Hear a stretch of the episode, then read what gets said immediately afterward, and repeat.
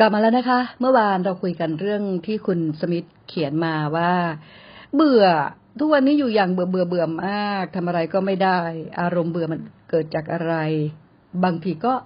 ตอบตัวเองไม่ได้ด้วยนะคะ เพราะอยู่ๆมันก็เบื่อ แล้วก็เบื่อคุณสมิธว่าอย่างนั้นนะคะ ก็เราก็เลยคุยกันไปเมื่อวานว่า จริง ๆ แล้วเนี่ย มันต้องมีเหตุ ทุกอย่างมันมีเหตุแน่ๆทุกอย่างมันเกิดแต่เหตุ มันมีเหตุมันถึงเป็นแบบนี้นะคะ อยู่ที่ว่าเราจะใคร่ครวญพิจารณาเห็นมันหรือไม่นะคะ เพราะไม่ว่าจะเป็นเรื่องอะไรก็ตาม เมื่อมันเป็นขึ้นมาเนี่ยโอ้โห มันมันฟุ้ง มันขยายมันแพร่พันธุ์ได้ง่าย ๆ ง่ายเลยนะคะ ลองลองดูเนี่ยน้ำน้ำไหลในลำธารผ่านเกาะแก่งโขดหิน ลองดูก็ได้นะคะ ลองนั่งดูเรื่อยๆ เราจะเห็นน้ำไหลมา เปรียบกระแสน้ำไหลเนี่ย เหมือนความคิดของคน คือมันไหล ไหลของมันไปเรื่อยนะคะ แล้วพอมันมาเจอโขดหิน มันก็แยกเป็นสายออกไป เนี่ยค่ะ แล้วมันก็ไปต่อ แล้วมันก็เจออีกมันก็แยกเป็นสายออกอีก เนี่ย ตรงเนี้ย ชวนมองว่าความคิดของคนเราก็เป็นอย่างนี้เหมือนกัน บางทีเนี่ย เรามองไม่ทันมองไม่เห็น มันกลายเป็นความฟุ้งซ่าน คือคิดแบบไม่มีจุดสิ้นสุด คือมันแตกออกไปเรื่อยๆ พอเอาคิดมาถึงเรื่องนี้ปั๊บ เอามันมีอะไรโดนเข้ามาแล้วนะคะอันง่าย ๆ เลย ลองลองเปรียบเทียบดูสมมุติสมมุตินะคะ ลองเปรียบเทียบดูอ้าวเรากำลังขับรถอยู่ ขับรถอยู่แล้วก็ไปเจอคันหน้าเนี่ยกำลังโอ้โห เร็วมากเลยบัดเรียกว่าปาด ปาดซ้ายปาดขวาปาดไปเรื่อยเลยนะคะ เราก็นึกโมโหเราก็เห็นใช่ไหมคะพอโมโหปุ๊บเนี่ย แล้วเราก็ไปคิดถึงเรื่องที่มันเคยเกิดขึ้นแล้ว ว่าคนที่เขาปาดไปปาดมาแบบนี้มันมีเหตุการณ์แบบนี้เกิดขึ้นนะ เป็นข่าวขึ้นหน้าหนึ่งหนังสือพิมพ์พอมาถึงหนังสือพิมพ์ เราก็จากหนังสือพิมพ์เนี่ย เราก็โอ้ คนนี้เป็นคนก่อตั้งหนังสือพิมพ์นี้นะ แล้วตอนนี้หนังสือพิมพ์เนี่ยก็คนก็มาอ่านออนไลน์กันมากขึ้นเนาะเออ แล้วออนไลน์เนี่ยมันเรื่องแม่ค้าออนไลน์เขามี แล้วก็ โอ้เขาขายอันนี้โอ้โหเห็นไหมคะ มันไปใหญ่เลย เนี่ยคือเขาเรียกว่ามันไม่มีจุดสิ้นสุด เพราะมันไปได้เรื่อยๆ มันแตกของมันไปเรื่อยๆ นี่เป็นสิ่งที่เรียกว่า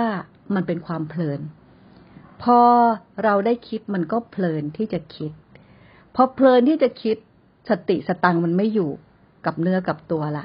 นะคะกายกับใจไม่อยู่ด้วยกันละกายก็คือลมหายใจด้วยอย่างหนึ่งนะคะ แล้วก็เนี่ย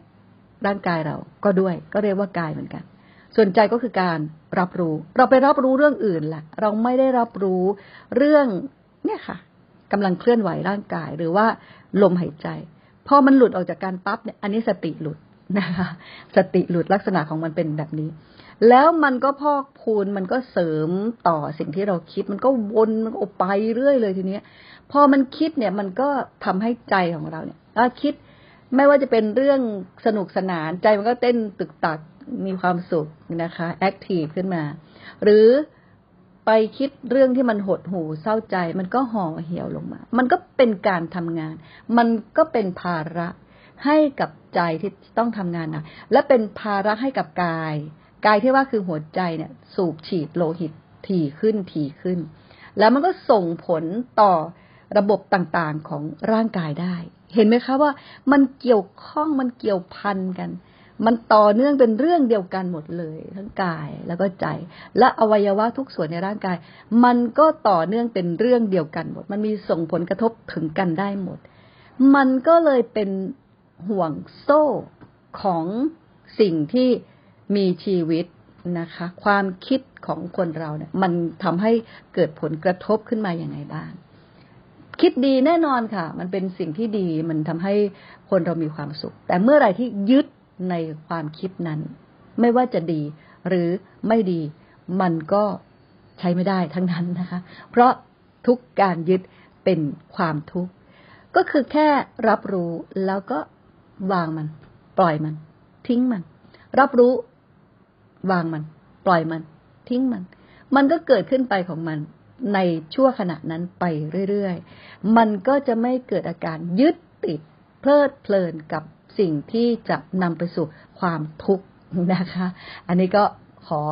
ชวนใคร่ครวญพิจารณาสิ่งที่เกิดขึ้นกับเรา เรานี่แหละค่ะ เป็นแหล่งศึกษาธรรมะได้ดีที่สุดค่ะ วันนี้แบ่งปันเท่านี้นะคะ เราจะกลับมาใหม่ เหมือนเดิมวันนี้สวัสดีค่ะ